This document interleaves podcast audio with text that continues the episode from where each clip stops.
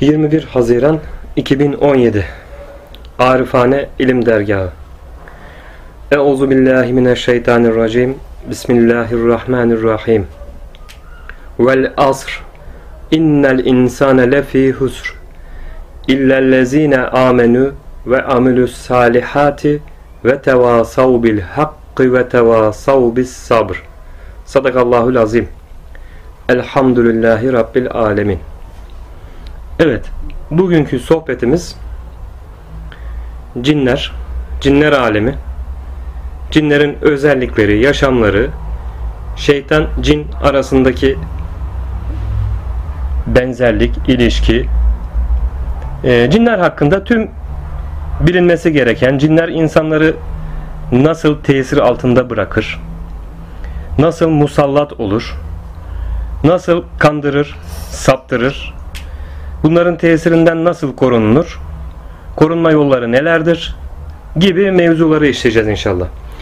Bu hususun bilinmesinde şöyle bir önem addediyoruz. Allah'a yolculuğa çıkan, Allah'ı bilmek, tanımak adına yolculuğa çıkan e, her insanın bu hususu, bu bahsedeceğimiz, bugün bahsedeceğimiz konuları bilmesi gerekir ki onların tuzaklarına karşı yani şeytanın, cinlerin tuzaklarına karşı nasıl tedbir alabilir? Bu tuzaklardan nasıl emin olabilir?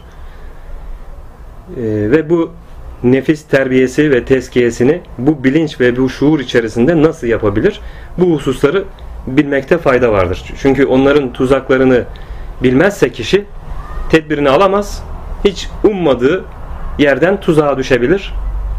Bir takım sıkıntılar yaşayabilir. Ya da yanlışı doğru görebilir. Doğru bilebilir. Bu hususlarda inşallah bugünkü sohbetimizde bunları e, vaktimiz el verdiği ölçüsünce aydınlatmaya çalışacağız. Şimdi öncelikle şu hususu bir belirtelim. İblis şeytan şeytan iblis cinlerdendir. Bazı çevreler tarafından, bazı insanlar tarafından e, işte iblis hakkında şöyledir, böyledir, cinlerden ayrı bir tayfa olduğu ya da işte meleklerdendir iddiası vesaire var. Hayır böyle bir şey yok. Bu husus Kur'an-ı Kerim'de ayetle de sabittir. İblis şeytan olarak bildiğimiz cin soyundandır, cinlerdendir. Türü cin türüdür yani. Bunu bir özellikle belirtelim. Bu hususta Muhtin İbn Arabi Hazretleri Fütuhat'ın değişik ciltlerinde farklı farklı cinlerle alakalı, cinler alemiyle alakalı izahatlarda bulunmuştur konunun gereğine göre. Adem Aleyhisselam iki unsurdan yaratılmışken baskın olan unsur kastettiğimiz bütün dört unsur bizde mevcuttur insanoğlunda. Fakat baskın olan unsur bizde baskın, açığa çıkan, ön plana çıkan unsur su ve toprak unsurudur. Cinlerde ise baskın olan unsur hava ve ateş unsurudur. Yani cinler hava ve ateş unsurunun daha bir yoğunluğunda yaratılmıştır. İçerdikleri bu hava nedeniyle cinler işte diledikleri diledikleri e, surete girebilirler. İncelmiş ve latiflikleri artmıştır bundan dolayı. Bu unsurlardan hava ve ateş unsurunun tesirinde olmaları hasebiyle, ondan yaratılmış olmaları hasebiyle, baskın olan unsur e, özellik bu olması hasebiyle de cinlerde bir ezme, büyüklenme, üstün olma, üstün gelme duygusu vardır. Bu yaratılışlarından kaynaklanan yani bu bahsettiğimiz unsurdan ateş ve hava unsurundan kaynaklanan bir durumdur. İnsanlarda da mesela insan mizacı itibariyle dedik ya dört unsurdan yaratılmıştır. Toprak, hava, ateş, su. Ama insanoğlu cinlere göre en fazla yoğun olan unsur su ve toprak unsurudur dedik. Buna rağmen bazı unsurlar biraz daha diğer e, pasif durumda olan unsurlar insanlarda yani ateş ve hava unsuru bazı insanlarda biraz daha fazlalık oran olarak fazlalık gösterir. İşte bu gibi durumlarda aynı cinlerdeki bu hasletler gibi, bu özellikler gibi işte insanlarda da bu özellik açığa çıkar. Yani işte diğer insanlara karşı ezme, büyüklenme, gurur, kibir gibi özellikler açığa çıkar işte. Bu ateş ve hava unsuru hangi insanda biraz daha yoğunluk kazandıysa yaratılışında, mayasında. Böyle izah edelim. Cinler Hazreti Adem yaratılmazdan önce yaratılmıştı. Dünya üzerinde bulunmaktaydı. Hatta e, bir takım gezegenlere de bu cinlerin gidip gelmeleri de vardır. Yani dünyadan ayrı diğer gezegenlere de e, gitmeleri gelmeleri mevzu bahistir.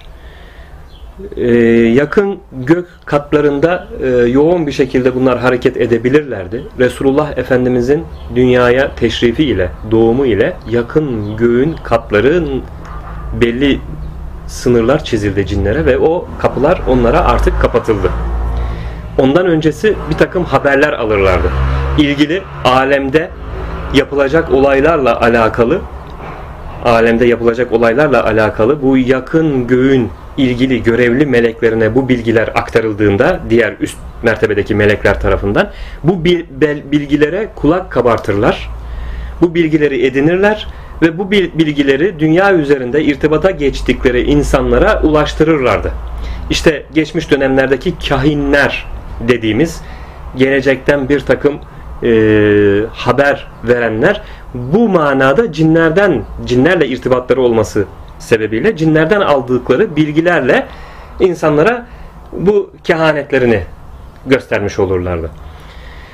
Şimdi bu yakın göğün meleklerine verilecek haberlerle alakalı Muhittin İbn Arabi Hazretleri der ki Fütuhat'ın Mekkiye'sinde yine bu yakın göğün meleklerine olacak olaylarla, dünya üzerinde vuku bulacak olaylarla alakalı 3 yıllığına bir takım bilgiler 3 yıllık içerisinde, 3 yıl içerisinde olacak olaylar bu meleklere bildirilir. İşte bu cinlerden e, kendi statüsü, konumu yüksek olan ifrit dediğimiz mertebesi yüksek olan bir takım cinler yine bu haberlere kısmi olarak şahit olabilirler. Bir de bu haberlere ehlullahın şahit olması durumu vardır. Yani Allahu Teala'nın levh-i mahfuzdan olacak olaylarla alakalı dilediği, murad ettiği kendisinin e, kendisine seçtiği bir takım ehlullah'tan zümreye bu havadisleri, bu haberleri açmıştır. Mutlak gayb Allah katındadır. Bir defa bunu şunu bir iyice bir anlayalım, idrak edelim. Mutlak gayb Allahu Teala'nın indindedir, katındadır. Ondan gayrı kimsenin bir bilgisi olamaz. Ancak Allahu Teala kime bilgidar edecekse ister melek olsun, ister insanlardan olsun, ister cinlerden olsun ancak Allah'ın izin verdiği ölçüde, izin verdiği kişilere bu bilgileri ulaştırabilir. Bu manada işte ehlullahın bazıları vardır ki hatta biz e, eserlerini takip ettiğimiz Muhyiddin İbn Arabi Hazretlerine de Allahu Teala bu e, bizce genel insanlarca gayb hükmünde olan bir takım bilgileri açmıştır. Levh-i mahfuzdan bazı bilgiler söylemiştir. Eserlerinde de bu bilgileri bazen zikretmiştir Muhittin İbn Arabi Hazretleri. Muhittin İbn Arabi Hazretleri gibi birçok ehlullah'ta da bu hal vuku bulmuştur. Yine aynı şekilde Resulullah Efendimiz'e sallallahu aleyhi ve sellem Efendimiz'e de Allahu Teala bildirmek istediği gaybtan, mutlak gaybtan, levh-i mahfuzdan bildirmek istediği bir takım e, olacak olaylarla alakalı mevzuları bildirmiş. Resulullah Efendimiz de bu hususlarda beyanatlarda bulunmuş hadis-i şerifleri de vardır. Bu olayı böylece bir bilelim. Yani Allahu Teala dilediği kuluna bu gaybı açar. Bu gaybı açar ve bildirir. İşte yakın göğe bu olacak olaylarla alakalı yakın göğün ilgili görevli meleklerine 3 yıllığına olacak olaylar bildirildiği zaman, bildirileceği zaman bazen cinlerden bazı tayfalar bu bilgilere şahit olabilir, kulak kabartabilir. Bu şekilde bir takım bilgiler edinmiş olabilir. Bu da tabii ki Allahu Teala'nın izniyle. Şurayı iyi anlayalım. Allah müsaade etmediği sürece asla böyle bir şey vuku bulmaz. Bu bilgileri edinmiş olan cinler işte irtibata geçtiği irtibatlı olduğu bazı insanlara bu bilgilerden kırıntılar ulaştırabilir. İşte e, bu bilgi kırıntılarına sahip olan insanlar ehlullah kısmını demiyorum. Medyumculukla uğraşan, e, kendilerine medyum ismini takan bir takım zümreden bahsediyorum. Bu bilgi kırıntılarıyla bazı görüşlerde bulunur, ifadelerde bulunabilirler. Bunların bir kısmının işte bunların söylediği sözlerin bir kısmının vuku bulması, olayın doğru çıkması Ha bu her sözünde doğru. Demek ki her gelecekle alakalı her türlü bilgiye sahip bu insan diye bir bakış açısı oluşmaması için mevzuyu açıklıyoruz. Bunlar nereden böyle bir bilgiye ulaşabiliyorlar, bilgi kırıntısına? Onları da anlatmış oluyoruz. Cinlerle irtibatı olması hasebiyle. Veyahut da dünya üzerinde an içerisinde vuku bulan olaylarla alakalı anında bilgi edinebilirler. Çünkü cinler ateş ve hava unsurundan yaratılmış yaratılmış olmaları hasebiyle dedik çok hızlı hareket ederler. Çok hızlı bir şekilde hareket etmeleri neticesi dünya üzerinde anında diledikleri yerlere gidip orada bir takım bilgilere şahit olup konuşmalara şahit olup onları irtibatlı olduğu insanlara anında ulaştırabilirler. Böyle bir yetenekleri vardır cinlerin. İşte bazı insanlar cinleri kullanmak babında böyle bilgilere sahip olabilirler. Cinler dedik Adem Hazreti Adem yaratılmazdan önce dünya üzerinde vardı, bulunuyordu. Çünkü Allahu Teala en son tür olarak yarattığı en son tür insanoğludur. Ademoğlu. Hazreti Adem'i yaratmıştır ve onun soyudur. Yani yaratılan çünkü en kamil alemin yaratılışının kemal bulması Hazreti Adem'in yaratılması yaratılışıyla mevcut oldu. Cuma günü dedik ya en son gün yaratılmanın son olduğu gün Cuma günüdür. Cuma günü Hazreti Adem yaratılmasıyla birlikte alemdeki yaratılış kemal bulmuş oldu. Hazreti Adem yaratılmazdan önce cinler dünya üzerinde bulunmaktaydı. Dünya ateşten bir top halindeyken dahi henüz daha soğumamış haldeyken çünkü belli bir binlerce milyonlarca yıl geçti bu ateşten top halinde biliyorsunuz dünyanın yaratılış mevzusunu ateşten top halindeyken bu soğuması neticesi işte e, su denizler, göllerin oluşması, bitkilerin oluşması, madenlerin oluşması derken işte ondan sonra en son artık dünyanın bir şekil alması, insanların yaşayacağı bir hale gelmesinden sonra da Allahu Teala Hazreti Adem'in yaratılışıyla cennetten çıkarılıp dünya üzerine gönderilmesi mevzusu var. Bunları daha önceki sohbetlerimizde işlemiştik. İşte cinler daha öncesinde bu dünya üzerinde yaşardı, yaşamaktaydı. Cinlerden olan bu iblis şeytan daha önceki ismi Azazil Hazreti Adem'in cennette yaratılışıyla birlikte sadece ceset halindeyken yani henüz ruh üfürülmemişken Hazreti Adem'in gelip şekline baktı. Çünkü Azazil o zamanlar dedik ya gök katlarına cinler çıkma e, izinleri, ruhsatları vardı. Belli bir yerlere kadar belli mertebede, statüde olanlar çıkabiliyordu. İşte Azazil'in de demek ki öyle bir statüsü vardı. Ve bu e, Hazreti Adem'in yaratılmış olduğu yerde gelip Hazreti Adem'in cesedine baktı. Hazreti Adem'in cesedine baktı, inceledi. Ağzından girdi, burnundan çıktı, kulağından girdi. Baktı ki bu çamur topraktan yaratılmış bir beden, ceset. Onun o halini inceleyip gördükten sonra tabi belli bir bilgisi de var, ilmi de var. Yani Azazil daha sonra işte Allah'ın lanetine uğramasıyla biz buna iblis, şeytan diyoruz. Belli bir ilme, bilgiye sahipti. Bazı mertebedeki meleklerle oturur, onlarla konuşur, onlardan bir takım ilimler, bilgiler edinirdi şeytanı sakın e, hafife almayın.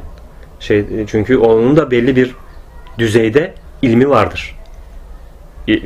Nice alimleri saptırabilir bu ilmiyle. Nice alimleri tuzağına düşürmüştür. İşte bu ilimlere sahip olan Azazil Hazreti Adem'in yaratılış olarak yaratılışına bakınca su ve topraktan yaratılmış bir varlık olduğunu gördü. Tabi onun hakikatinden habersiz. Hazreti Adem'in hakikatinden habersiz. Allahu Teala oradaki meleklere bakın burada da belli melekler var. Allah'ın emrettiği Hazreti Adem'e secde etmelerini emrettiği bir melek grubu var. Bütün alemde yaratmış olduğu bütün meleklere emretmedi Allahu Teala. Adem'e secde edin diye. Belli bir grup meleğe emretti. İşte o meleklere emredildiğinde burada gururlandı. Gurur ve kibir yaptı Ezazil ve secde etmedi. Allah'ın secde emrine karşı çıktı. Allahu Teala hitap etti. Seni benim emrimden alıkoyan nedir? İşte Azazil'in e, hataya düştüğü nokta Hazreti Adem'in yaratılışına şekli yaratılışına baktı. Su ve topraktan yaratılmış olduğunu, çamur halinde olmuş olduğunu gördüğü için dedi ki ben unsur olarak belli bir ilmi var dedik ya unsurlardan ben ateş unsurundan yaratıldım dedi. Hava ve ateş unsurundan yaratıldım. O ise Adem ise toprak ve su unsurundan yaratıldı. Ben ondan daha üstünüm dedi. Çünkü ateş unsuru toprak ve sudan unsur olarak üstündür. Bu cihetten baktı olaya. Dolayısıyla ben ondan daha üstün dedi. Halbuki onun hakikatini göremedi. Allahu Teala'nın onu halife olarak yarattığını idrak edemedi, anlayamadı. Yani Allah'ın tüm tecellilerini, tüm esmalarının zuhur mahalli yaptığını, Hazreti Adem'i zuhur mahalli yaptığını anlayamadı, idrak edemedi. Halife olmasının hakikatini anlayamadığı için burada tabii ki itiraz etti. E, gurur ve kibir yaptı. Ve bu secdede bulunmadı. İşte bunun neticesinde de Allahu Teala'nın lanetine uğradı. Daha sonra Allah'tan bir ömür talep etti. Allahu Teala da ona talep ettiği ömrü verdi kıyamete kadar. Daha sonra Allahu Teala'ya dedi ki ben senin yaratmış olduğun bu Adem oğlunun tüm zürriyetine Adem Adem'e ve Adem oğlunun zürriyetine musallat olacağım. Onları senin yolundan saptırmaya çalışacağım senin emirlerine asi gelmelerini sağlayacağım dedi. Allahu Teala da işte o şeytanın o iblisin tuzaklarından korunmak için de bize Adem oğluna Evuzu Besmele'yi verdi.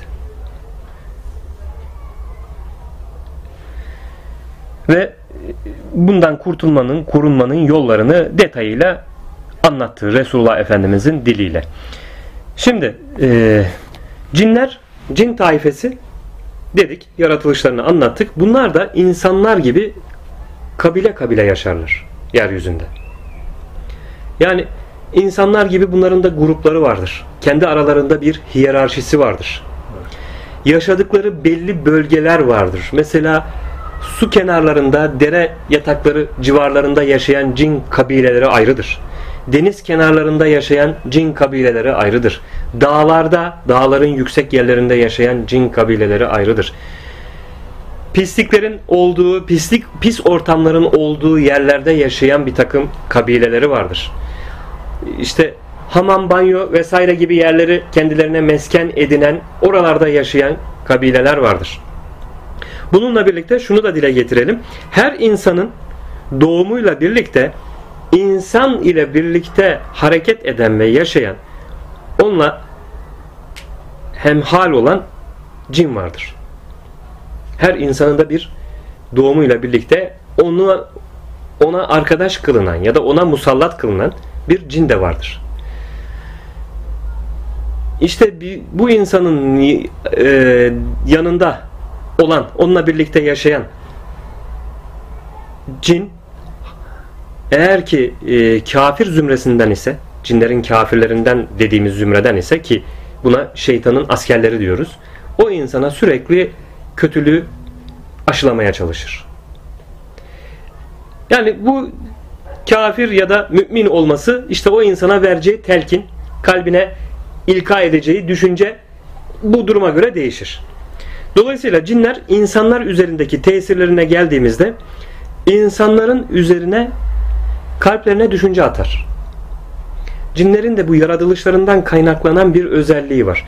İnsanın damarlarında dolaşırlar.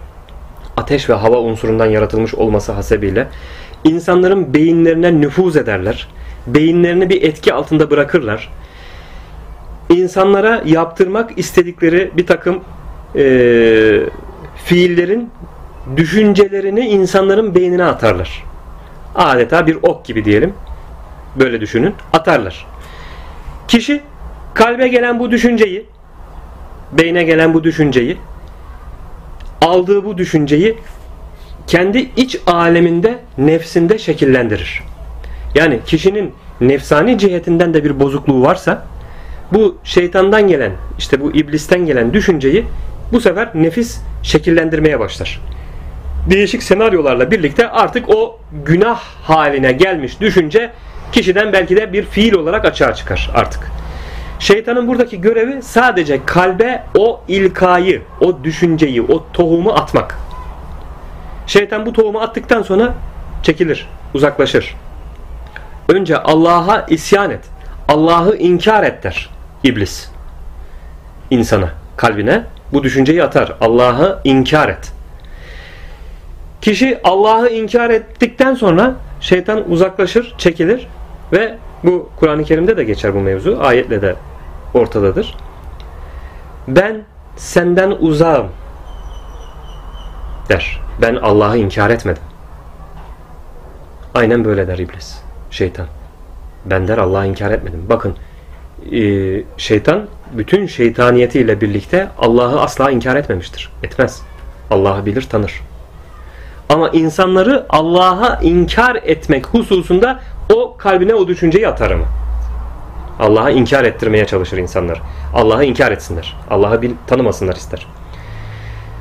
Cinler cinlerin kafirleri dediğimiz yani Müslüman olmayan grubu aynı zamanda işte bu iblis dediğimiz şeytan şeytan dediğimiz bu şeytanın askerleri konumundadır. Yani onlara da biz bir nevi şeytan diyebiliriz. Şeytanlar diyebiliriz. Yani baş şeytan olan iblisin askerleri konumunda olan kafir cinler de yine şeytanlar diye nitelenir. Burada bir çoğul kullanılabilir. Şeytanlar. Çünkü onlar da şeytan hükmüne girmiş oluyor. Tamamen o iblisin askeri konumunda olup insanları bu manada saptırmak, günaha götürmek, inkar ettirmek, Allah'ı inkar ettirmek nevinden böyle işler yapmak gayreti içerisindeler. Bunların da amacı bu. Bunlar da dolayısıyla iblisin askerleri hükmünde yani şeytanlar diye nitelenmiş oluyor. Şimdi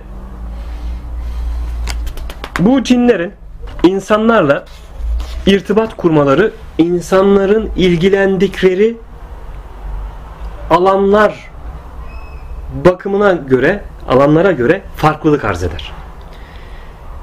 Eğer ki bir insan dinini yaşama gayreti içerisine girmiş, Allah'ı bilmek, tanımak, Allah'a e, kulluğunu layıkıyla yapmak gayreti içerisine girmiş ise bunu imanının derecesini görür, ölçer şeytan. Bunu nasıl kandırabilirim? Ne cihetten yanaşırsam tuzağa düşürebilirim? Nasıl buna oyun oynayabilirim? Nasıl ayağını kaydırabilirim?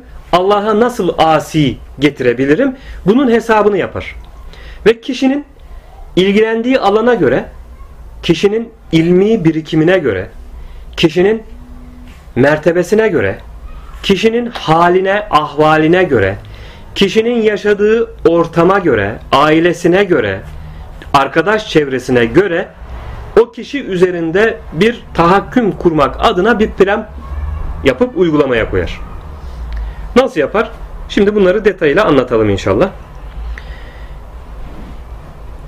Kişiyi farkında olmadan eğer kendisine bir e, bu insan Allah yoluna girip Allah'ı bilmek, tanımak, Allah'a ibadetini layıkıyla yapmak amacıyla bir çalışma içerisine giren bir insan nasıl yapacağını, altyapısını öğrenemezse, şeriatın hükümlerini bilemezse, şeriatın bu konu husustaki emirleri neler, Allahu Teala neleri emretmiş, işte bütün şeriat ahkamıyla alakalı mevzuları tam sahih bir şekilde bilgisini alıp da öğrenemez. Bunları da tatbike kalkışmadıysa bir defa şeriatın hükümlerinden kişiyi saptırmaya başlar. Yani Allah'ın farz kıldığı bir takım emirleri, şeriatın emirlerini ehemniyetsiz gösterir. Zaten altyapısı yok bu kişinin. Ne nasıl ehemniyetsiz gösterir? Ya işte sen Allah'ı bilmeye, tanımaya, öğrenmeye bir yolculuğa çıktın der. Tamam ama e, namaz namaz o kadar da pek önemli değil. Yani bu namaz zaten şöyle der. Aynen. Günümüzde bu takım zümreler çok. Buraya dikkatinizi çekiyorum.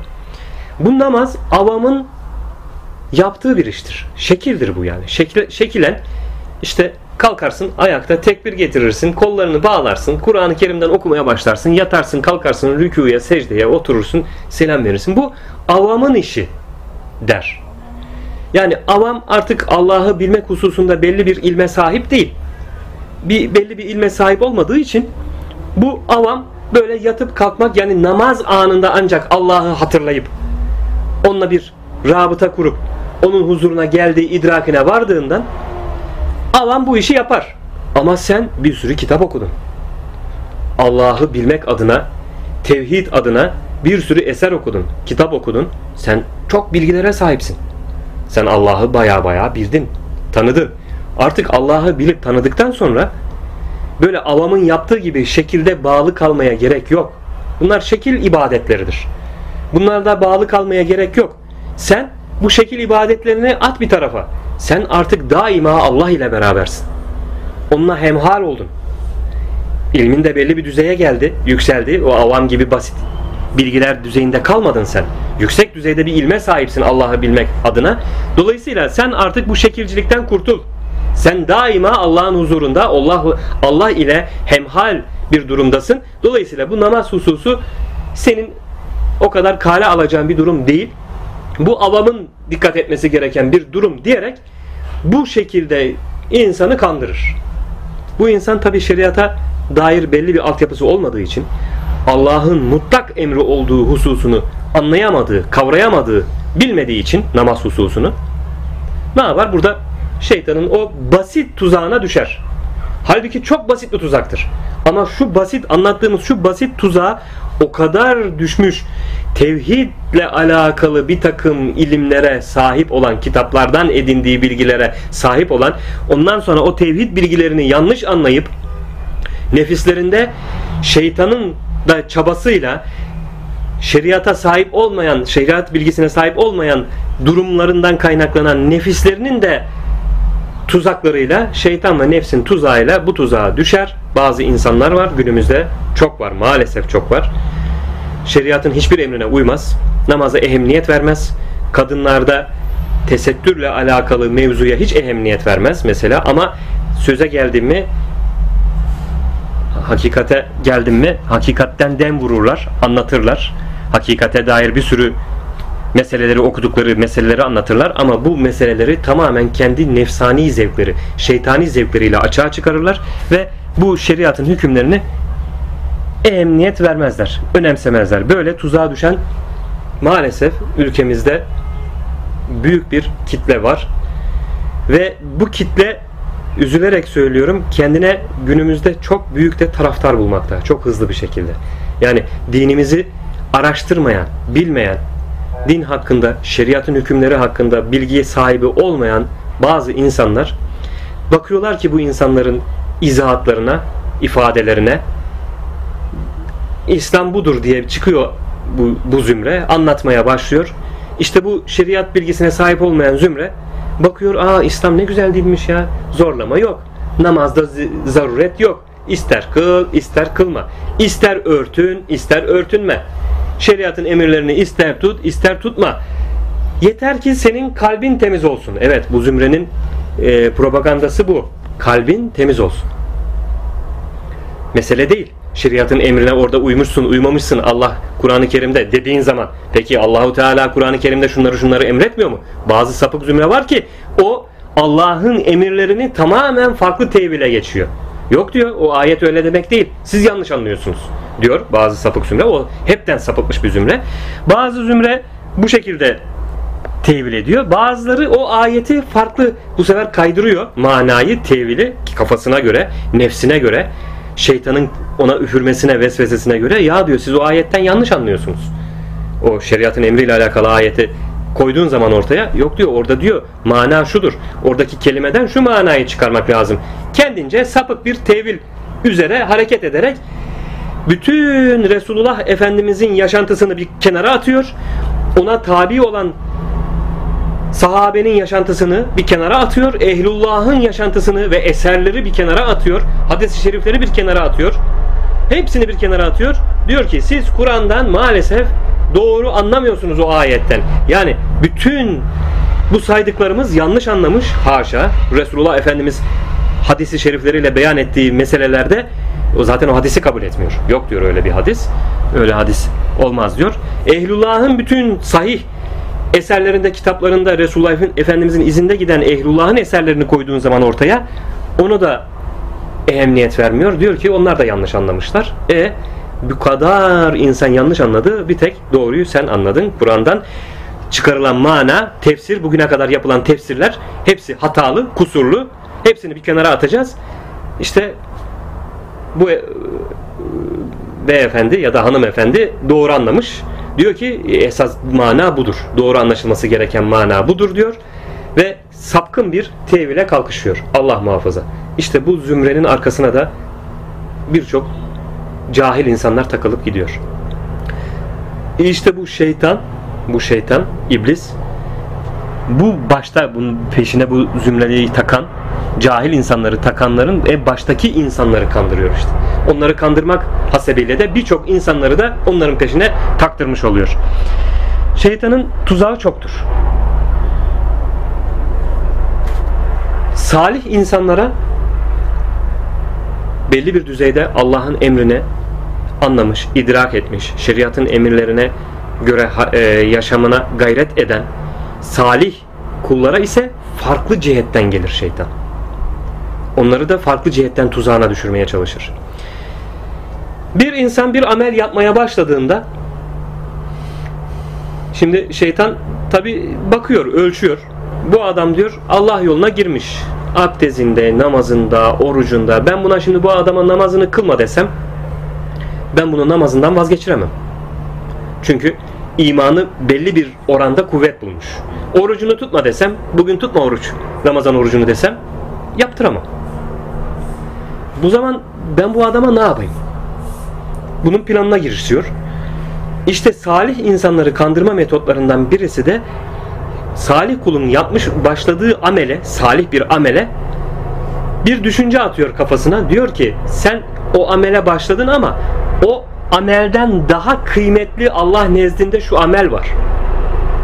Dolayısıyla sen o ameli bırak daha salih, daha kıymetli ameli yap ki e, mükafatın daha yüksek olsun. Dolayısıyla o kul burada tuzağa düşüyor.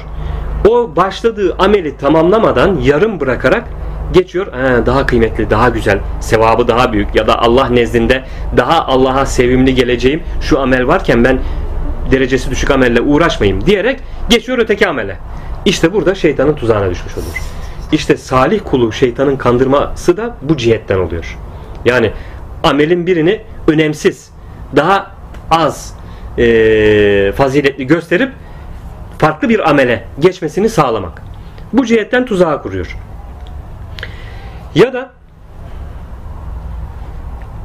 başlangıçta ilke olarak, asıl olarak sahih olan Allah'ın e, emrettiği, Resulullah Efendimizin emrettiği meselelerden asılda, asılda sahih olan meselelerden girerek o asıl meseleyi bozup füruda sapkınlığa götürebiliyor. Bu olay nasıl oluyor?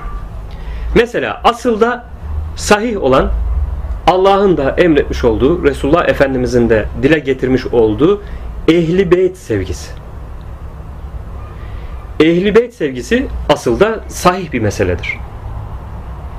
Ehli beyt sevgisini burada bazı zümreye karşı şeytan kullanıyor. Ehli beyt sevgisinde o kadar aşırıya gitmesini teşvik ediyor ki kulun, kişinin artık onu şirk haline getiriyor. Nitekim günümüzde maalesef Şia mezhebinde Şia'nın bir takım kollarında bu hal aşikar ortadadır.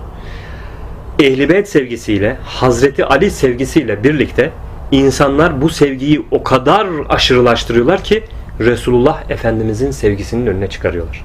Önüne geçiriyorlar. Şirk haline getiriyorlar. Allah sevgisinin adeta önüne geçiriyorlar. İşte burada şeytanın tuzağı da ne olmuş oluyor? Asılda sahih olan bir mesele ile insanları kandırmış oluyor. İnsanları tuzağa düşürmüş oluyor. Böyle zümrede maalesef gerek ülkemizde gerekse ülkemizin dışında dünya üzerindeki Müslüman camiada maalesef bu cereyan etmekte. Bu hadise var.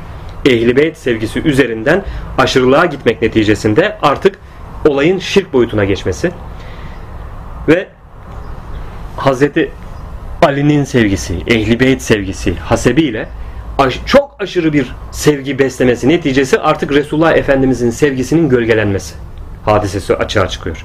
Bu şekilde de işte şeytanın kurmuş olduğu tuzağa düşen birçok zümreler var. Bu hususta da uyanık olalım. Bu hususu da dile getirmiş olalım. Uyaralım. Şimdi ee, buradan cinlerin kullanıldığı bir alan daha var. Onu da zikredelim. Büyü diye bildiğimiz mevzu. Bazı insanların işte bununla haşır neşir olması, büyü işleriyle haşır neşir olması. Büyü haktır. Yani gerçekliği vardır. Bunu bilelim. Büyü olayında bir takım okumalarla, bir takım kelimelerin zikriyle hadim denilen hadim koruyucu denilen bazı mesela ayetlerin e, bazı esmaların hadimleri vardır. Bazı kelimeler vardır yine büyüde kullanılan. Bu hadimler, hadimleri hadim deyince şurayı açalım. Bir hadim deyince bir ulvi alemden hadimler vardır. Ulvi alem diye kastettiğimiz melekut alemidir. Meleklerden. Allahu Teala o iş için yaratmış, o iş için görevlendirilmiş bir takım ayetler ve esmaların hadimleri vardır. Belli bir sayıda zikretmek, çekmek neticesinde işte o hadimlerle irtibata geçilebilir. O hadimlerden bir takım güzellikler insana gelmeye başlar. Yeri gelmişken şunu da e, beyan edelim. Yani bir esma zikri ya da bir ayetin ya da bir surenin okunmasında bilinçsizce yani, e, aşırı derecede sayı terkibiyle bilinçsizce okumanın doğru olmadığı kanaatindeyim ve bu hususta uyarmak isterim. Bu bir takım esmalar yani isimler Allahu Teala'nın isimleri zikredilecekse bazı ayetler sadece bazı ayetler belirli sayılarda okunacaksa çekilecekse mutlaka bunu bu işin ehli olan kişilere danışılması hangi amaç için neler okunacak ne sayıda okunacak bunların bilinmesi çok önemli bir mevzudur. Eğer kişi bilinçsizce kendi kendine rastgele belli bir konuda ilmi olmadan bu takım çalışmalara girerse farkında olmadan bu cinlerle irtibata geçebilir. Şimdi o mevzuyu anlatacağım. Bu çekilen zikirler, esmalar, bir takım kelimelerin belirli sayılarda ardı ardına tekrar edilmesi neticesinde insanın beyninde daha önce o zamana kadar kullanmamış olduğu alanlarda bir açılım olur. Bizim beynimiz, biz beynimizin çok azını keşfetmiş durumdayız veyahut da çok az kısmını kullanabilir haldeyiz. Beynimizin kullanamadığımız, atıl durumda olan, atıl, ulaşamadığımız çok büyük bir alanı vardır. İşte ee, zikir ile tasavvufi bir çalışma ile tasavvuf dediğimiz alanın içerisine girmiş oluyor bunlar da. Tasavvufi bir çalışma ile bir takım esma zikirleri ile bazı ayetlerin belirli sayılarda belirli amaç için okunması ile biz beynimizdeki daha önce kullanamadığımız bu atıl durumda olan mevcut kapasitesini ulaşamadığımız kapasitesini harekete geçiririz. Bu harekete geçme neticesinde beynimizin bu atıl durumda olan kapalı adeta kapalı kapılar diyelim. Birçok oda bir saray düşünün. Yüzlerce binlerce odası var. Kapıları kapalı. İçerisinden birkaç odasıyla iştigal ediyoruz. O oda birkaç odaya girip çıkıyoruz. Öbür odalardan haberimiz dahi yok. O acaba o odada neler var? Ne güzellikler var? Ne imkanlar var? Ne nimetler var? Bunlardan haberimiz yok. İşte beynimizin o kapalı odalarına bu tasavvufi çalışma ile ulaşırız. Bazı hakikatleri, ilmi hakikatleri idrak etmemiz neticesinde bazı bu odalara ulaşırız. Bu kapıları açarız. Oradaki güzellikleri görürüz. Bazı virtlerimizi okumamız, tesbihleri çekmemiz neticesinde, esmaları çekmemiz neticesinde işte bu odalara kapılarını açmış oluruz. O odalara ulaşmış oluruz.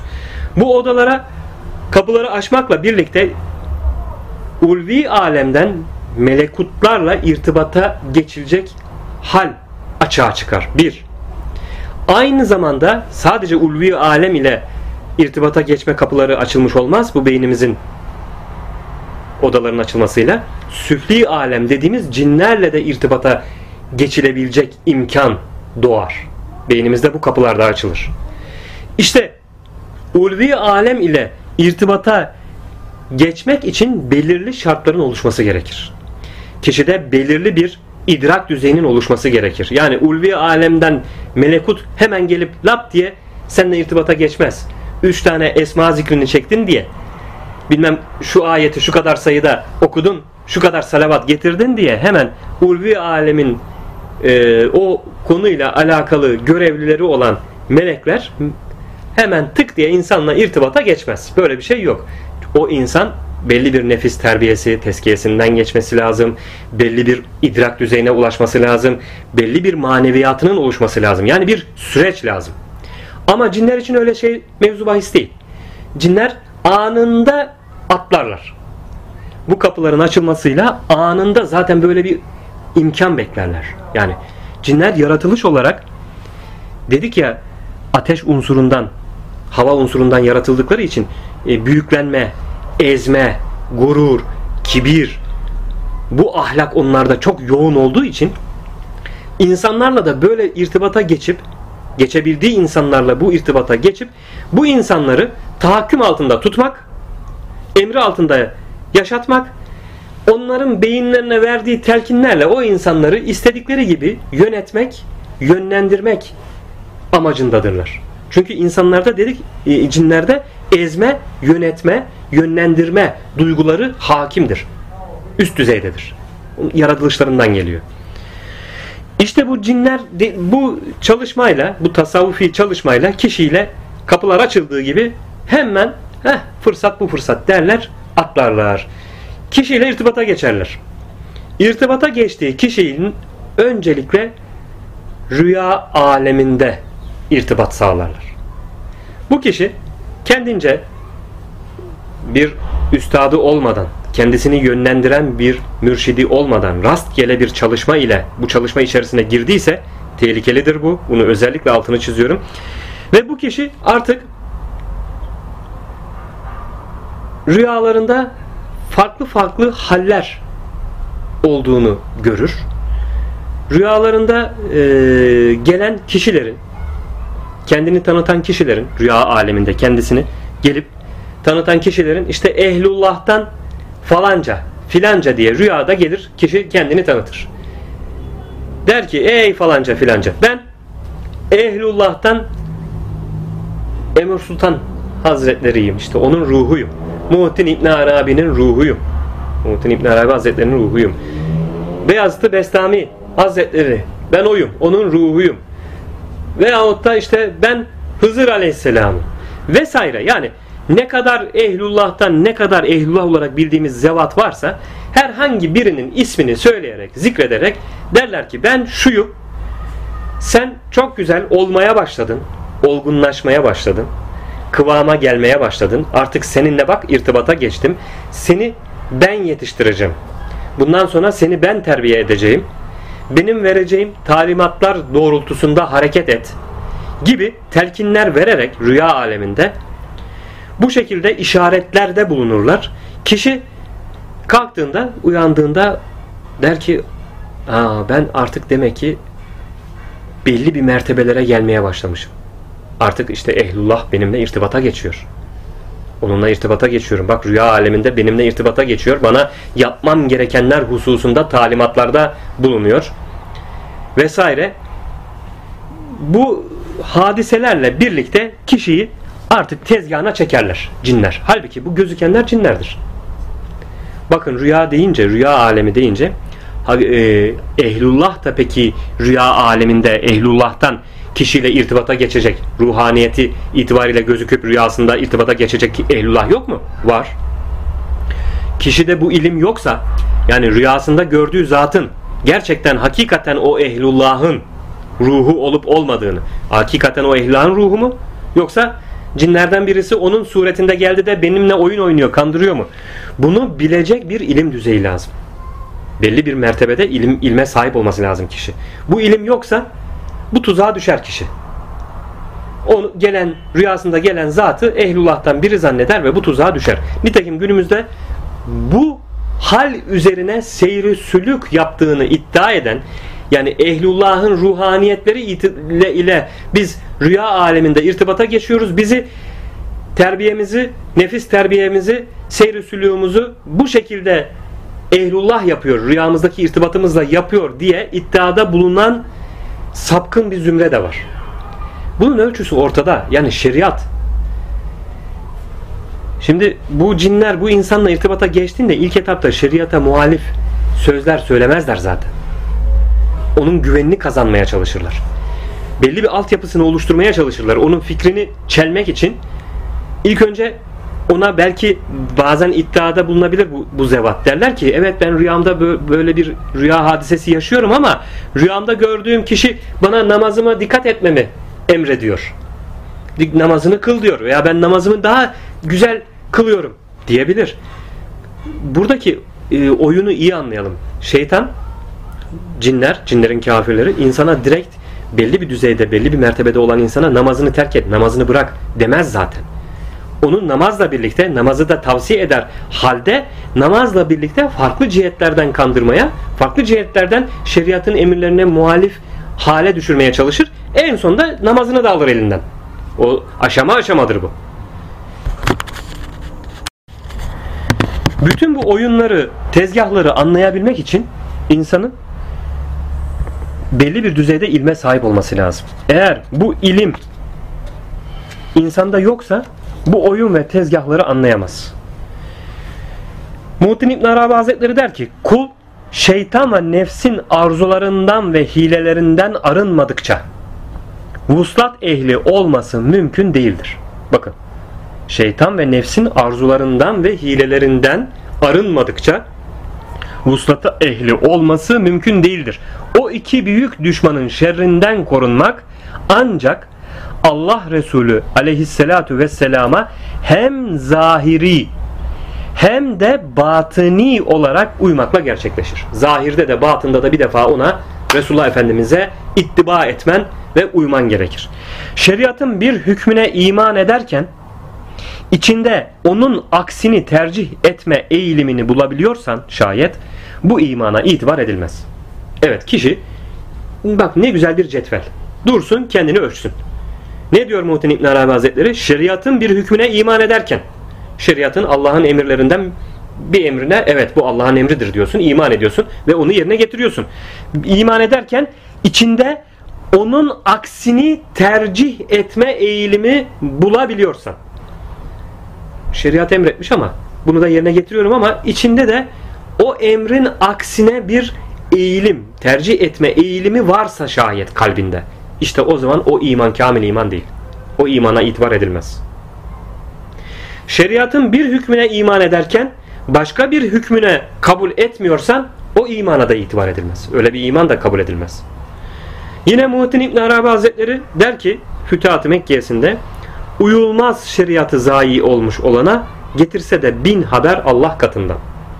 Yani kişi Allah katından bir takım söz kelam etse dahi sana hakikatlere dair bir şeyler ifade etse, anlatsa ama şeriat üzerinde yoksa, şeriatı yoksa, şeriatı yaşamıyorsa onun sözüne itibar edilmez, uyulmaz.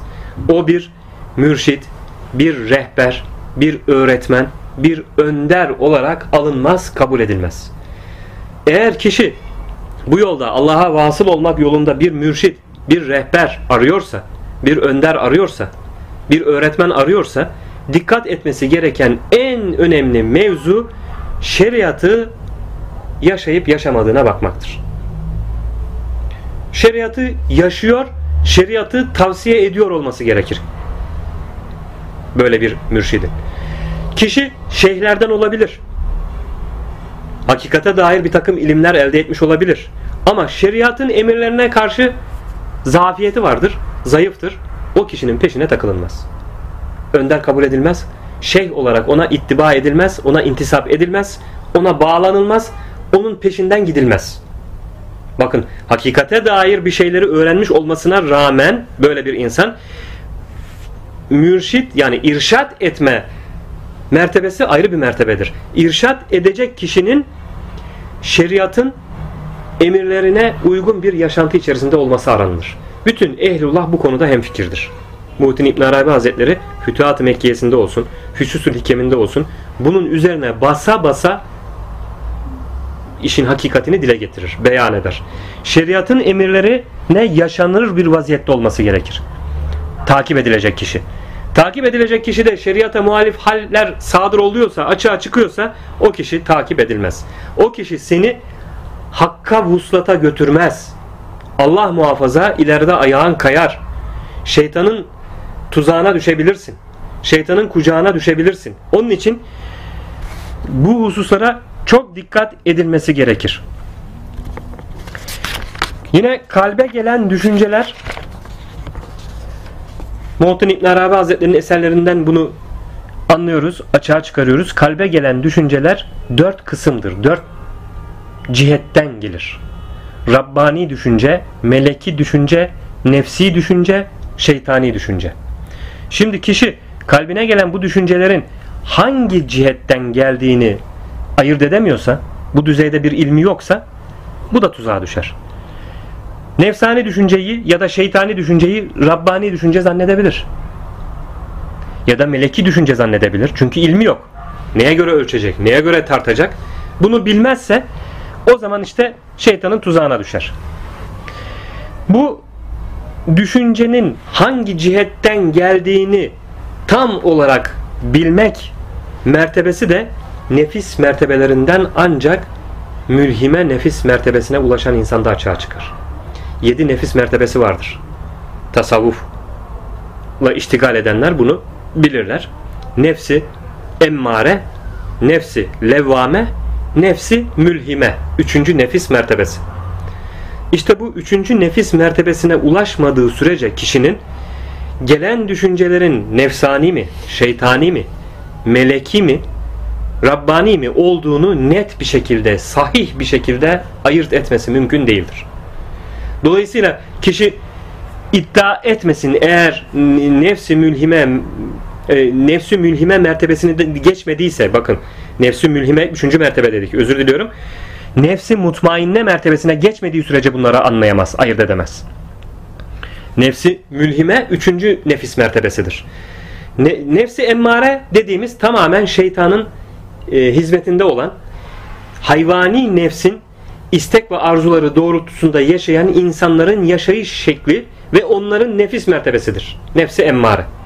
Nefsi levvame levm eden yani kınayan nefis mertebesi denilir. Bu mertebeye gelen insan işte Müslümanların durumudur diyebiliriz. Çoğunluğunun durumudur. Yani zaman zaman şeytanın ve nefsinin emrine uymakta, zaman zaman hata yaptığını anlayıp Allahu Teala'nın emri cihetinden yönelişe geçip tövbe istiğfar etmekte. Ya Rabbi ben ne yaptım? Ben hata ettim, kusur işledim, günah işledim. Beni affeyle ya Rabbi deyip ben senin e, emrettiğin şekilde bir kul olma gayreti içerisine giriyorum deyip namazına yönelmekte, işte şeriatın emirlerine yerine getirmekte, tutmakta. Zaman zaman tekrar bu Allah'ın emretmiş olduğu şeriatın emirlerinden çıkmakta, gaflete düşmekte. Yine hatasını anlayıp e, tövbe edip tekrar çizgiye, rotaya dönmekte. Böyle gelişler ve gidişler yaşamakta olan kişinin nefis mertebesi nefsi levvame. Bu mertebenin bir üstüne çıkan kişi nefsi mülhime nefis mertebesine çıkan kişi nefsi mülhime dediğimiz ilham alan nefis. Artık burada ilham başlar.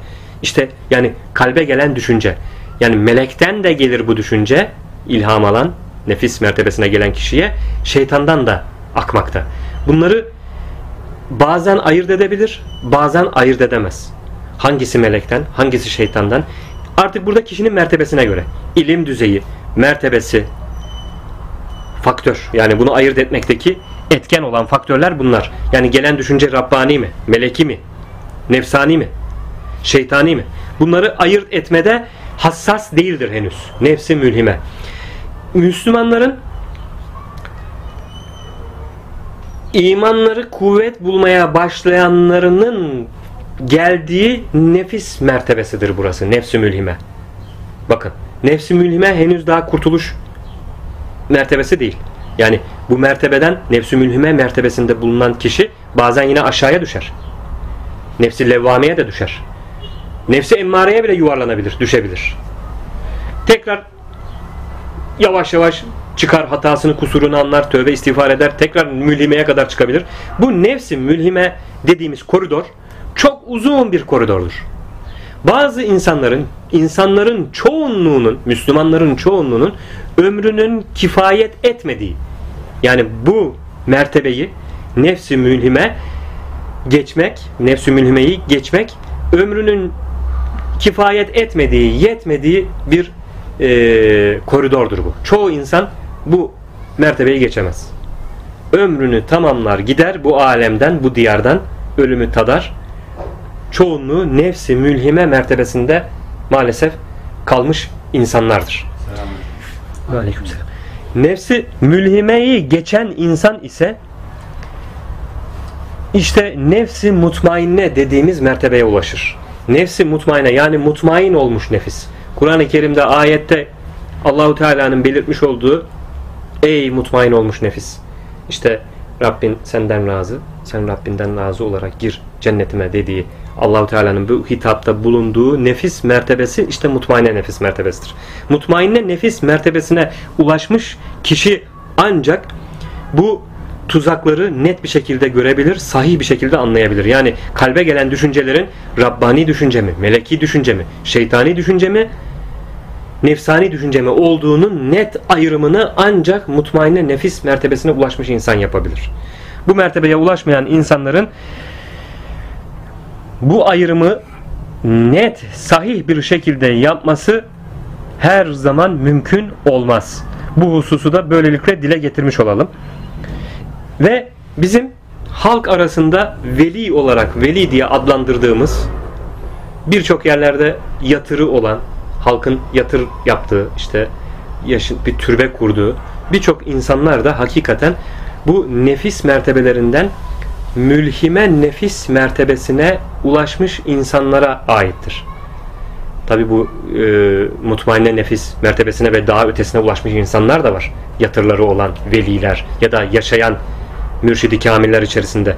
Ama halk nefsime nefsi mülhime mertebesine gelip de bu nefsi mülhimenin mutmainne nefis mertebesine yaklaşmış olanları halk kendi arasında artık veli diye e, tabir eder, isimlendirir. Çünkü mülhime nefis mertebesine gelmeksiyle bu kişinin artık ilham almaya başlamıştır. Yani ilham nereden? Meleki ilhamlar da almaya başlamıştır. Ama meleki ilhamların içerisinde henüz tam korunmuş halde değildir bu. Şeytani ilhamlar da alabilir bu kişi. Bu durumu da böylelikle beyan edelim, dile getirelim ki yani veli olarak gördüğümüz insanlardan bir takım kerametler sudur edebilir, açığa çıkabilir. Halk arasında veli olarak adlandırılmış olabilir ama bu insan hala daha nefis mertebelerinden mülhime nefis mertebesinde olabilir. Yani mutmainne nefis mertebesine geçmemiş olabilir. Dolayısıyla velilerde mertebe vardır. Bunları sohbetlerimizde çok ifade etmiştik. Bir insandan keramet sudur etmesi, açığa çıkmış olması onun ehlullahın üst mertebelerinden bir veli olduğunun işareti değildir yani. Keramet sudur etmesi, bir takım olağanüstülüklerin açığa çıkmış olması onu hemen kafamızda veli olarak en üst mertebelerde bir veli profiline oturtmayalım. Hata yaparız. Evet veli olabilir. Velilik basamağına ulaşmış olabilir. Ama henüz daha o kişi mülhime nefis mertebesindedir. Yani ilham alan nefis mertebesindedir. Her iki tarafa da e, yatkınlığı olur. Yani yuvarlanma, düşme ihtimali de var aşağıya. Mutmainne nefis mertebesine geçme ihtimali de var. Biz bilemeyiz. Takdirinde ne varsa Allahu Teala onun kaderine neyi yazdıysa o cereyan edecektir. Dolayısıyla bu tarz insanların hala halk arasında şöyle konuşulur. İşte kişi veliymiş, veli olmuş, belli bir mertebelere ermiş ama son nefesinde imansız gitmiş denilir. İşte bu mülhime nefis mertebesinde olması hasebiyle halk arasında o kişi veli diye nitelenmiştir. O kişinin işte son nefesinde imansız gittiğine şahit olanlar olduysa şahit, şayet derler. İmansız gitti Falanca kişi bile imansız gitti. Veyahut da Ehlullah kitaplarında yazar. Sakın ha işte bunlara güvenme. Bu hallerine, senden sadır olan hallerine, keramet vari hallerine güvenme. Sen imanını muhafaza etmeye gayret et. Allah muhafaza imansız da gidebilirsin diye ikazda bulunur. İşte bu mertebede nefsi mülhime denilen mertebede bulunanların e, halleridir bunlar. Bu durumlar. Burada dedik işte bunlara bu ilham yine melekten olduğu gibi şeytandan da gelebilir. Şeytan burada da devrede. Şeytan nefsi mutmainne mertebesine gelen insana ise yine uğraşmasını sürdürür. Çünkü Allahu Teala ancak e, nebileri ve resulleri, e, peygamberleri koruması altına almıştır. Şeytanın onlara direkt kalplerine gelip de böyle düşünce vermeleri, ilka vermeleri o kapı kapalıdır şeytanın. Peygamberlere kalplerine düşünce veremezler şeytanlar. Peygamberlerin karşısına ise iblis çıkmıştır. Sureten bir bedenlenerek, bir surete bürünerek peygamberlerin karşısına çıkıp onlarla bir takım görüşmeleri olmuştur. Resulullah sallallahu aleyhi ve sellem Efendimizin karşısına da çıkmıştır. İsa aleyhisselamın karşısına dahi çıkmıştır. Bakın iblisin oyunları, tezgahları bitmez. İsa aleyhisselamın karşısına suretlenerek, bedenlenerek çıkmış ve İsa aleyhisselama demiş ki tabii ki İsa aleyhisselam onu gördüğü zaman onun iblis olduğunu anladı, biliyor. Peygamberler bilir. İsa aleyhisselama demiş ki şu sözü söylemiş. Fütuhatta geçer bu mevzu. Ya İsa La ilahe illallah de demiş. İsa aleyhisselam bir anlık durması neticesi iblise şöyle hitapta bulunmuş. Sen dedin diye demem. Sen dedin diye demem. Fakat La ilahe illallah demiş İsa aleyhisselam. Şimdi bakın burada şeytanın tuzaklarından bir tuzağı Muhittin İbn Arabi Hazretleri ifade etti. Buradan nasıl bir ders çıkarmamız lazım? Nasıl anlamamız lazım? Yani dedik ya her insanın mertebesine göre iblis, şeytan, şeytanlar yanaşır onları tuzağa düşürmek için. Merteben yüksekse, ilim düzeyin çok yüksekse bu sefer seni ilmi cihetten vurmaya çalışır. İblis İsa Aleyhisselam'ın karşısına çıkıyor. Söylediği söz hak söz. La ilahe illallah de diyor. Hak söz. Allahu Teala'nın bize dememizi emrettiği ve Resulullah Efendimizin e, kelamların içerisinde en yüksek fazileti olan bir söz var ki kelime-i tevhiddir. La ilahe illallah ondan daha büyük fazileti olan bir söz yoktur dediği söz. Ama bunu iblis ne yapıyor? İsa aleyhisselamın karşısına çıkıyor. La ilahe illallah de. Ya İsa diyor. Şimdi İsa aleyhisselam burada tuzağa düşmüyor. Tabii ki Allah'ın peygamberi tuzağa düşer mi? Eğer dese yani bu uyarıyı yapmadan dese direkt olarak iblis demesi hasebiyle onun takipçisi olmuş olacak. İşte burada o tuzağa düşmüyor. Diyor ki demem. Sen dedin diye demem. Fakat La ilahe illallah diyor. Yani ben senin takipçin değilim. Sen bana yol gösteremezsin. Sen bana hak yol üzere dahi olsa hak yol üzerinden dahi yol gösteremezsin. Şimdi bu hususla alakalı Muhittin İbn Arabi Hazretleri akabinde hemen şu hadisi şerifleri de dile getirmiştir. Ki günümüzde de bu hususu da bu vesileyle dile getirmek istiyorum.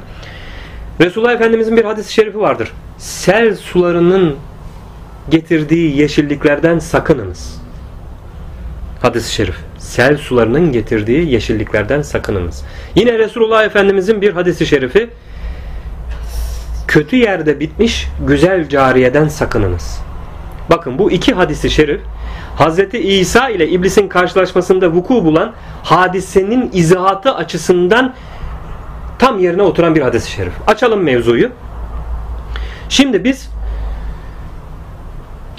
bir hakikat, hakikate dair bir söz, bir kelam Allah düşmanları tarafından bize ulaşırsa şeytan tarafından bize ulaşırsa bunu iyi analiz edelim, iyi görelim.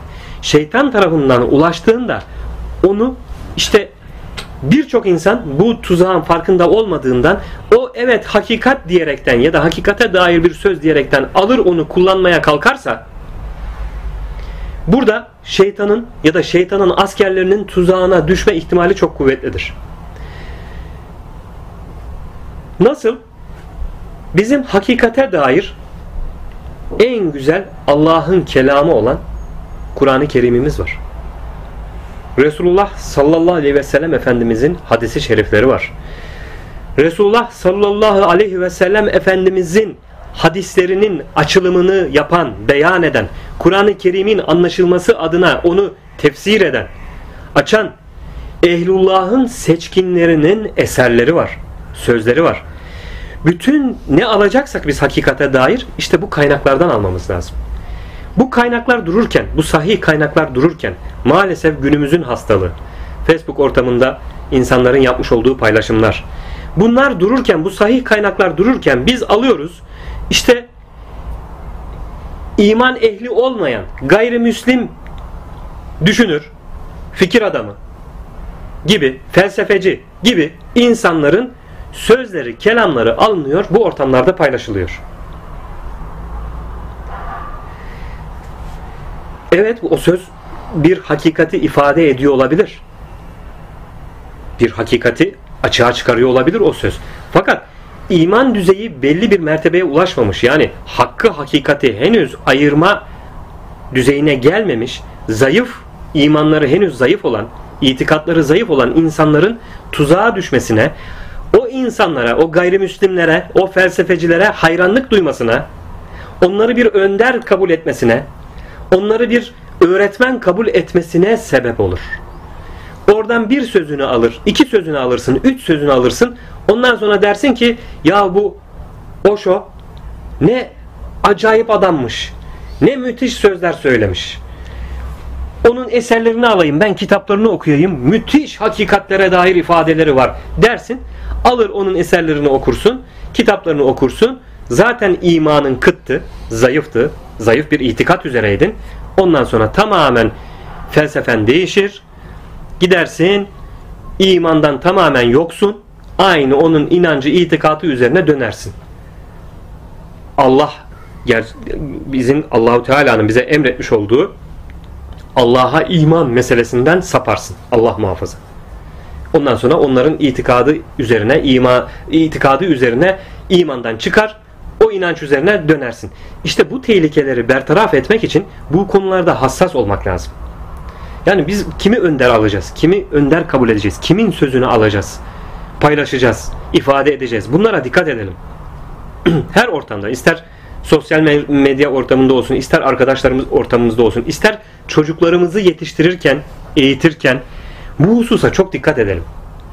Kur'an-ı Kerim Resulullah Efendimizin hadisi şerifleri, sünnet bizim için e, bir ışık olması gerekir ve bunları izah eden, Kur'an'ı ve Resulullah Efendimizin hadisi şeriflerini bize açan, anlamamızı kolaylaştıran Ehlullah'ın seçkinlerinin sözleri, eserleri, kitapları bizim e, kaynağımız olması lazım.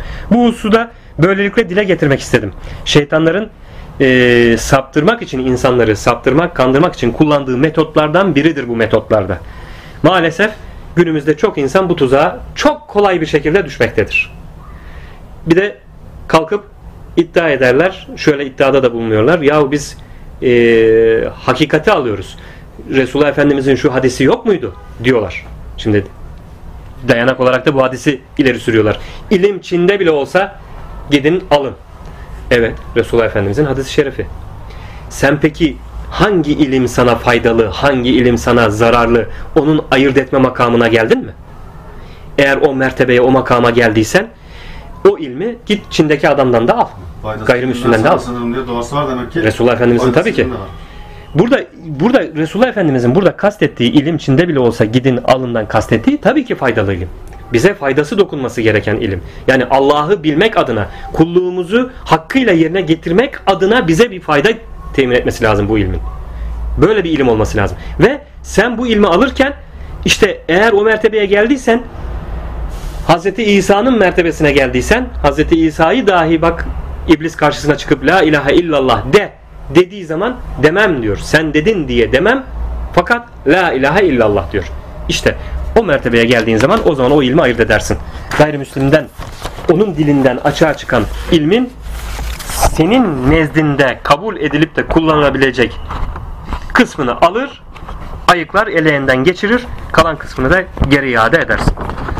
Bu hususa da dikkat edilmesi gerekir. Cinlerin tasallutu mevzusuna geldiğimiz zaman işte cinler insanlara dedik ya insanların e, çoğunu kumanda etmek gayreti içerisindeler. Çünkü onlar kendi aralarında bunu övünç olarak, övünç kaynağı olarak e, görmekteler. Derler ki işte kendi aralarında konuşurken, sohbet ederken benim emrimde misal veriyorum. Benim emrimde 10 tane insan var. Öteki der ki benim emrimde 100 tane insan var. İstediğim gibi kumanda ediyorum onları. İstediğim gibi e, kalplerine attığım ilka ile, o düşünce ile yönlendiriyorum. Öteki der ki o sizinki laf mı ya bende şu kadar adam var gibi. Bunların amacı, gayesi insanları işte böyle zayıf insanları tuzaklarına düşürüp onların beyinlerini kontrol altına alıp istedikleri gibi oynamak. Bu insanlarla oynarken kişi kendini koruma altına almak gayreti içerisine ve bilincine girdiğinde bazen insana direkt olarak bir temasta bulunamazlarsa bu sefer eşi yoluyla temasa geçerler. Bakın eşi zayıfsa imanı itikadi yönden onu kontrol altına alıp onun beynine telkinleri verip onun üzerinden size hareket ederler. Bazen çocukların üzerinden evdeki çocuğunuzun üzerinden onun beyninin hükmü altına alıp onların kalplerine ilkada bulunup onları sizin üzerinize salarak o cihetten sizi saptırmaya çalışırlar. Bu konularda işte bu ilimlere sahip olduğunuzda çok hassas bir şekilde dikkat etmeniz gerekir ve bunları iyi ayırt etmeniz gerekir. Kişi eşi üzerinden nasıl şeytanlar kişinin üzerine hücum etmekte veyahut da çoluğunun çocuğunun akrabasının komşusunun kardeşinin neyse eşinin dostunun üzerinden nasıl üzerine gelip bu kişinin e, ona nüfuz etmeye çalışmakta. Bunlar hep ilimle bilinip terazide tartılıp anlaşılacak meselelerdir. İnsanların çoğu maalesef böyle cinlerin güdümü altında hayatlarını idame etmekte, yaşamakta, yerine getirmektedir. Cinlerin tesirleri konusunda cinlerin gıdası Resulullah Efendimizin beyan etmesinden e, anlıyoruz ki mesela cinlerin gıdalarından biri de kemiktir. Bizim yemiş olduğumuz etlerin e, attığımız kemikleri onların bir tür gıdasıdır. Artık o gıdadan, o kemikten nasıl, ne şekilde e, bir gıdalanma yapıyorlar. Onlar meçhul bir hadisedir. Ama onlar kemiklerden gıdalanır.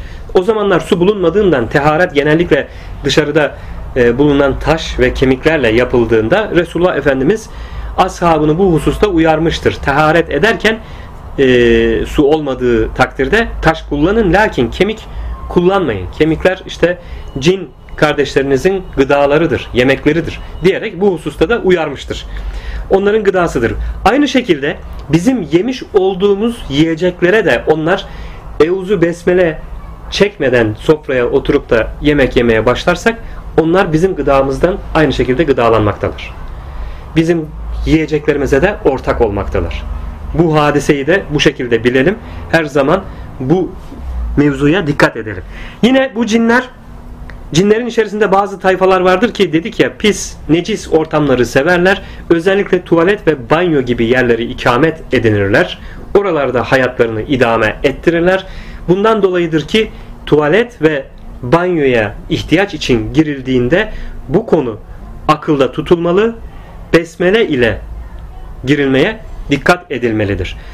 Tuvalet ve banyoda ihtiyaç giderildiğinde lüzumsuz yere aşırılı zaman geçirilmemelidir. İhtiyacın giderilmesi neticesinde hadise son bulduktan sonra bu gibi yerler en kısa sürede terk edilmelidir.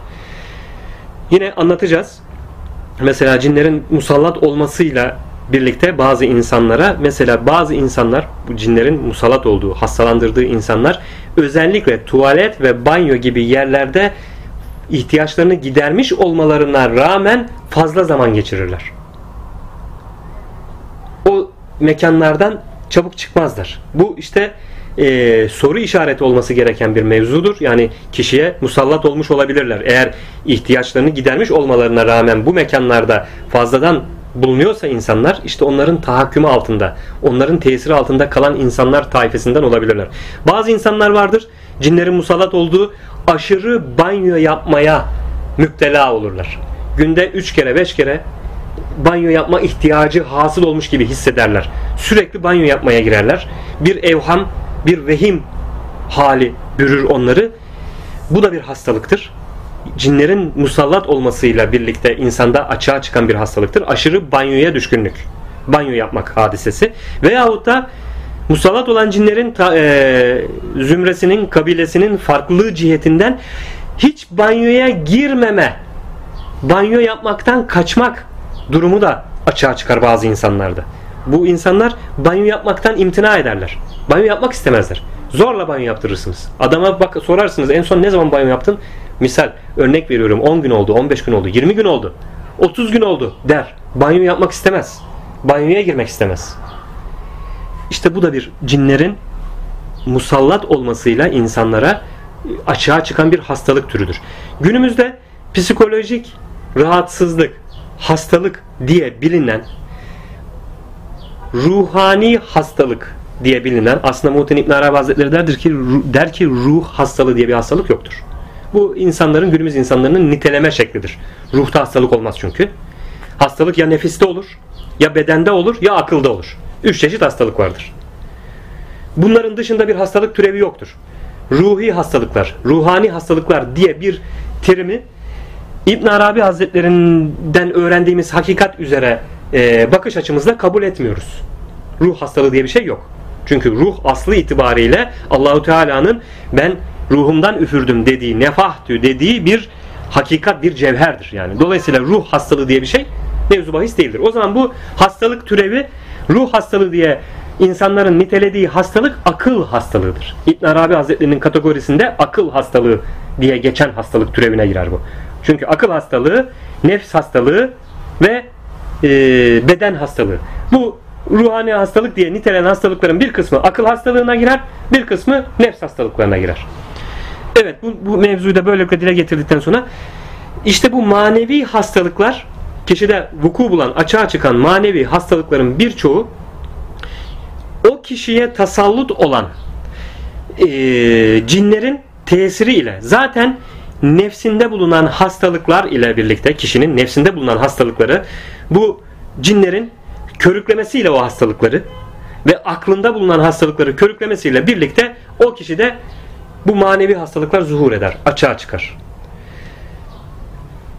Bu hastalıkların tedavisi eğer akıl hastalığı varsa kişide Muhittin İbn Arabi Hazretleri der ki akıl hastalığı itikatlara ilişir. Yani Allah inancıyla alakalı itikadi mevzulara ilişir.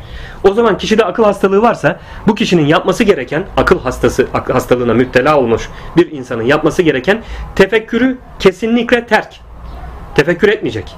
Bir şey üzerinde düşünmeyecek. Çünkü akıl hastalığına yakalanan bir insan düşündükçe batağa batmış bir insanın çırpındıkça batması gibi batar. Dolayısıyla akıl hastalığına müptela olmuş bir insan tefekkür etmeyecek. Tefekkürü terk edecek, insanlardan uzak duracak, topluma girmeyecek, daha çok yalnız kalmaya dikkat edecek ve e, zikir ile meşgul olacak. İşte bu hastalığını gidermeye yarayacak olan reçeteyi ehlinden öğrenecek, zikir ile meşgul olacak. Akıl hastalığına yakalananlar. Cinlerin böyle musallat olmasıyla birlikte insanlara verdiği telkinlerden birisi de bunu da ifade etmek istiyorum. Özellikle de ifade etmek istiyorum. Sigaradan kurtulmanızı dua ediyorum, niyaz ediyorum, tavsiye ediyorum. Sigara cinlerin insanların beynine vermiş olduğu bir tahakküm neticesi insanlara içirmiş oldukları bir nesnedir.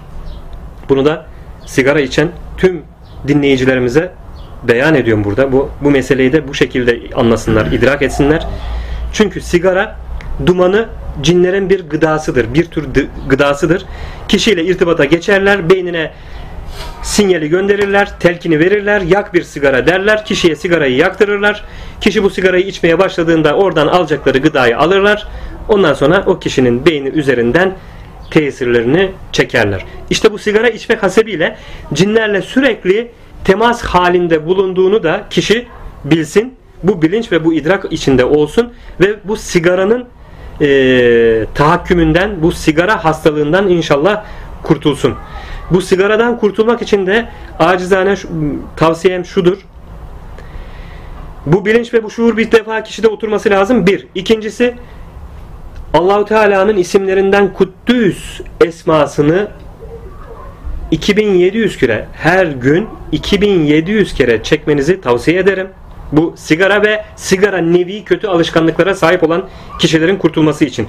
Her gün 2700 kere Kuddüs esması 2700 kere mürid esması çekilmesini bununla birlikte 1800 kere mümin 1800 kere nur 1800 kere fettah zikrinin çekilmesini günde 100 kere la havle ve la kuvvete illa billah ayetinin zikredilmesini ve günde 300 kere la ilahe illallah kelime-i tevhidin zikredilmesini tavsiye ederim.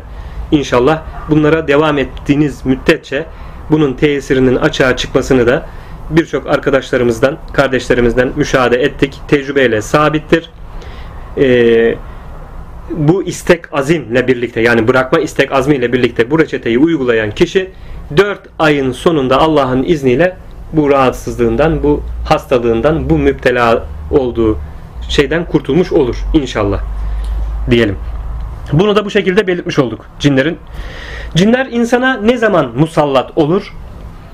Bunun dışında genelde zaten insanların çoğuna musallat olmuş vaziyetteler. İnsanların en zayıf olduğu zaman musallat olurlar. İnsan en yakınını kaybettiğinde ölümüyle birlikte bir boşluğa düşer. İtikat, itikadında, imanında zafiyeti olan insanlar bir bunalıma girerler. Yakın birini kaybettiğinde annesini, babasını, kardeşini kaybettiğinde bir bunalıma girerler, bir zafiyete düşerler. İşte o zaman beyinlerinde bu zafiyetten kaynaklanan bir açılımla birlikte cinler o insana musallat olurlar. Bir, böyle durumlarda dikkat edilmesi gerekir. İki, kadınlar adet oldukları günlerde lohusa doğum yaptıkları günlerde bu hususta daha zayıftırlar. Yani e, cinlerin onlar üzerinde tesir kurma ve irtibata geçmeleri hususunda zafiyete düşerler. E, ani korku, ani üzüntü gibi hadiseler insanların en zayıf olduğu anlardır, noktalardır. Bu zamanlarda da temasa geçmek için fırsat kollarlar. Bu konularda da dikkatlerinizi çekerim. Peki insanlar bu e, cinlerin temasından, kendileriyle temasa geçmelerinden korunmak için ne yapmaları gerekir? Korunmak için, önce korunmak için yapılması gerekenleri ifade edeceğim. Daha sonra bunların rahatsızlığına, hastalığına yakalanmış olan insanların yapması gerekenler mevzusunu dile getirelim inşallah. Korunma yani bu cinlerin, şeytanın kendisiyle temasa geçmesini engellemek, beynini onlara karşı bloke etmek ve o cinlerin temas edip e, bir takım isteklerini, arzularını harekete geçirmeyi engellemek adına bütün Müslüman kardeşlerimize buradan tavsiyem şudur. İnsanlar herhangi bir tarikat dersi çeksin çekmesin fark etmez. Tüm Müslüman kardeşlerimize tavsiye ediyorum bunu. Bakın bu korunma virdi dediğimiz virdi özellikle bir ta, e, tasavvufla iştigal eden insanlara muhakkak tavsiye ediyorum bunu. Çünkü dedik ya tasavvufla iştigali neticesinde de cinler onunla irtibata geçmek için bir kapı arayacaklardır. Kapı kollayacaklardır. Korunma virdinde her gün günün istediğiniz saatinde sabah uyandıktan sonra akşam yatıncaya kadar dilediğiniz saat dilimi içerisinde okumanızda fayda vardır. Abdestli olarak okumanızda fayda vardır e, bunu ezberinizden okuyacaksanız abdestsiz olarak da okunabilir ama abdestli olmanızı tavsiye ederim. Çünkü abdest de onların, cinlerin, şeytanların e, musallat olmalarına karşı koruyucu bir silahtır abdest.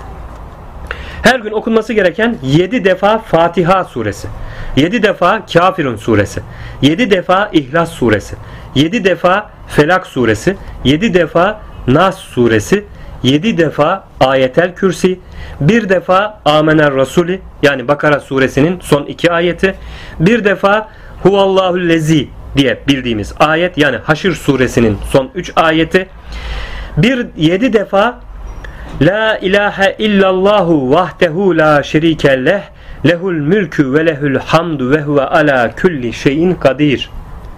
Tesbihi 7 defa hasbinallahu ve ni'mel vekil tesbihi 7 defa hasbiyallahu la ilahe illahu aleyhi tevekkeltu ve huve rabbul arşul azim tesbihi 7 defa Rabbi enni messeniye şeytanu binisbin ve azaba Rabbi euzubike min hemezatiş şeyatini ve euzubike Rabbi en yahdurun ve hıfsan min külli şeytanin marid. Bu okumuş olduğum, son okumuş olduğum Sad suresi 41. ayet, Müminin 97-98. ayet ve Saffat suresi 7. ayetten teşkil edilmiş olan bir dua mahiyetindedir. Bunların okunmasını tavsiye ederiz. İnşallah bunları her gün alışkanlık haline getirip ömrü boyunca tüm Müslüman kardeşlerimizin okumasında fayda vardır. Ee, cinlerin tesirine karşı korunmak adına. Evet bugün bu, bu hafta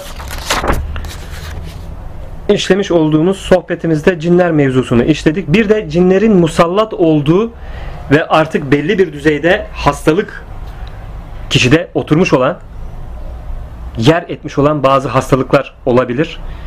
E, veyahut da bu cinler e, doğal yoldan değil de işte farklı yollarla kişiye musallat olmuş olabilir. Büyü yoluyla musallat olmuş olabilir. Sihir yoluyla musallat olmuş olabilir. Bir takım sohbetimizde dile getirmiştik işte e, bazı e, esmaların ya da ayetlerin hadimleri var diye. O hadimleri kullanmak yoluyla, süfli hadim dediğimiz cinleri kullanmak yoluyla da insanlar kötü amaç ile bir takım okumalar, bazı kelimeleri ardı ardına zikretmekleri neticesinde kötü amaçları doğrultusunda böyle büyü, tılsım, sihir dediğimiz şeylere meyledebilmekteler. Bu tarz faaliyet içerisinde bulunanların zaten bir defa ahiretlerini kesinlikle ve kesinlikle mahvettiklerini bilmelerini buradan beyan ederiz. Onlar artık cehennem azabından artık azap tadacaklardır. Bu hal üzere ölür giderlerse bu büyü, tılsım, sihir işleriyle her kim uğraşır, vesile olur, aracı olur, böyle bir şeye tevessül ederse bunların ahiretleri haraptır, bitaptır. Allah muhafaza böyle şeylere karşı etrafımızdaki insanları uyaralım.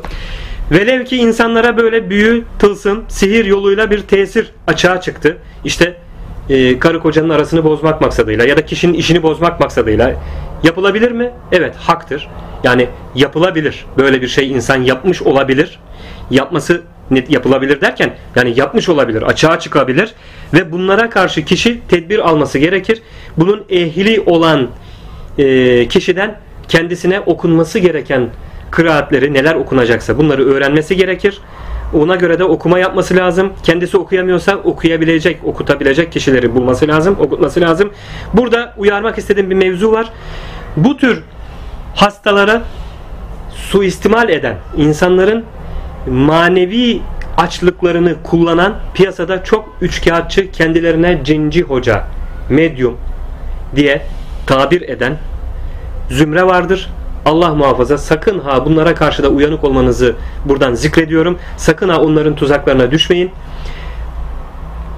Çoğu piyasada cincilikle uğraşan, cinlerle uğraşan %99'u rahatlıkla söyleyebilirim. %99'u bu işte uğraşanların sahtekardır, üçkağıtçıdır.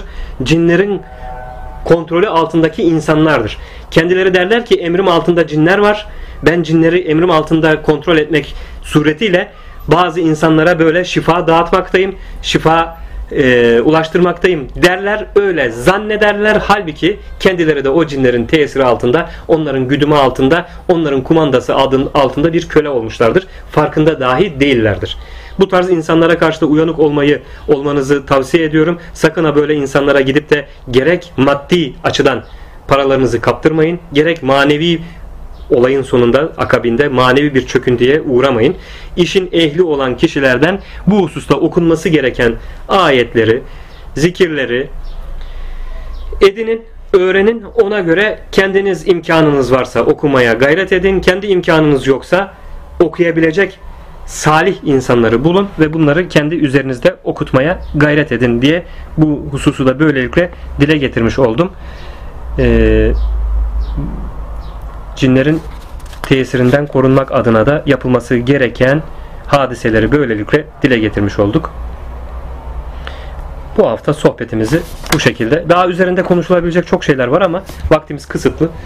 Bu hafta sohbetimizi bu şekilde noktalayalım inşallah. Amin. Euzu billahi mineşşeytanirracim. Bismillahirrahmanirrahim. Allahümme Rabbena atina fid dünya haseneten ve fil ahireti haseneten ve qina azaben nar. Allahümme gfirli ve li valideyye ve müminine vel müminati el ahyayi minkum el emmat.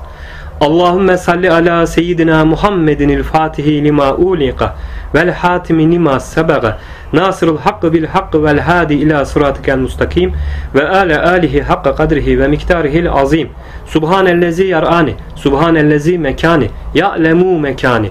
Subhanellezi yar'ani Esselatu vesselamu aleyke ya Resulullah Esselatu vesselamu aleyke ya Habiballah Esselatu ve selamu aleyke ya seyyidel evvelin vel ahirin salavatullahi aleyhim ve aleyna ecmain. Subhane rabbike rabbil izzeti amma yesifun ve selamun alel murselin velhamdülillahi rabbil alemin. El Fatiha.